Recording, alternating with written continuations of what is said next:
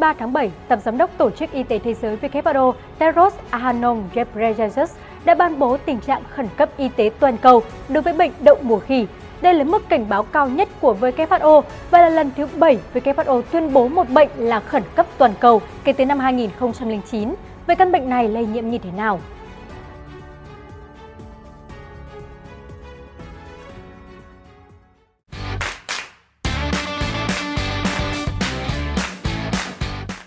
Bệnh đậu mùa khỉ được phát hiện lần đầu vào năm 1958 trên những con khỉ được nuôi nghiên cứu.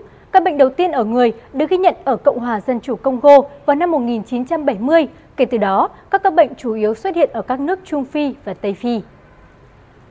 Theo Tổ chức Y tế Thế giới, đậu mùa khỉ có hai chủng chính. Chủng Tây Phi thường gây ra các triệu chứng nhẹ và chủng Trung Phi hay Congo có thể gây bệnh nặng hơn tỷ lệ tử vong của căn bệnh này là khoảng 1% với chủng Tây Phi và 10% ở chủng châu Phi.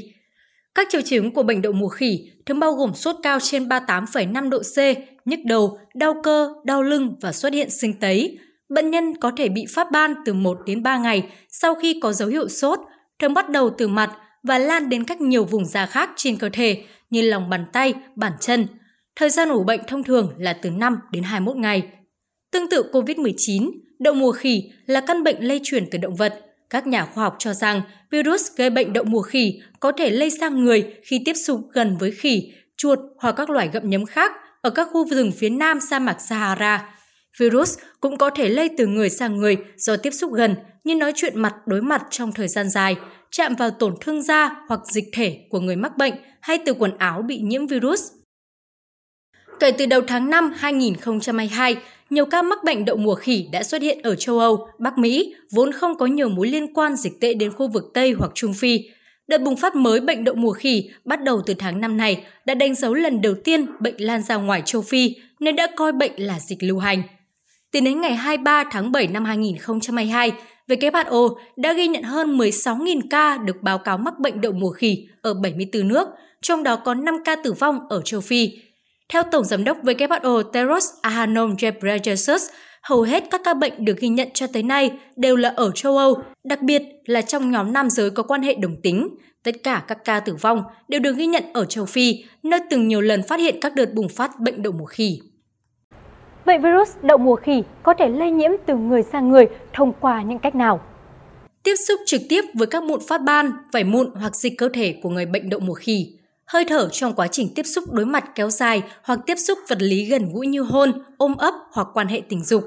Các vật dụng như quần áo, chăn đệm đã bệnh chạm và các vết ban hoặc dịch cơ thể của người bệnh. Phụ nữ có thai có thể chuyển virus cho thai nhi thông qua nhau thai.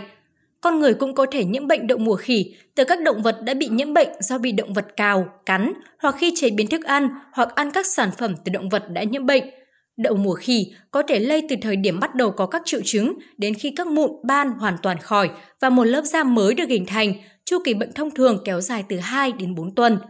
Người không có triệu chứng của đậu mùa khỉ không thể truyền virus cho người khác. Tại thời điểm hiện nay, vẫn chưa rõ là liệu đậu mùa khỉ có thể truyền qua tinh dịch hay dịch âm đạo hay không. Các bước phòng bệnh đậu mùa khỉ, tránh tiếp xúc gần gũi, chạm da với người có các nốt ban nhìn giống như đậu mùa khỉ, Cụ thể, không chạm vào các mụn, ban hoặc vảy của người bị bệnh đậu mùa khỉ, không ôm, hôn, vuốt ve hoặc quan hệ tình dục với người bệnh đậu mùa khỉ, không dùng chung đồ dùng ăn uống hoặc ly, cốc với người bệnh đậu mùa khỉ, không xử lý hoặc chạm tay trần vào chăn, đệm hoặc quần áo, khăn tắm của người bệnh đậu mùa khỉ. Hãy rửa tay thường xuyên với xà phòng và nước sạch hoặc nước sát khuẩn tay có chứa cồn.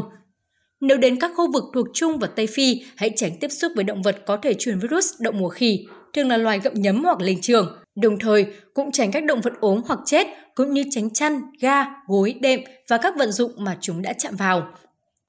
Trong lịch sử, WHO chỉ sử dụng thuật ngữ tình trạng khẩn cấp quốc tế về y tế cộng đồng trong các trường hợp dịch bệnh hiếm gặp cần phản ứng toàn cầu mạnh mẽ. Tính đến nay, WHO đã 7 lần ban bố tình trạng khẩn cấp y tế toàn cầu.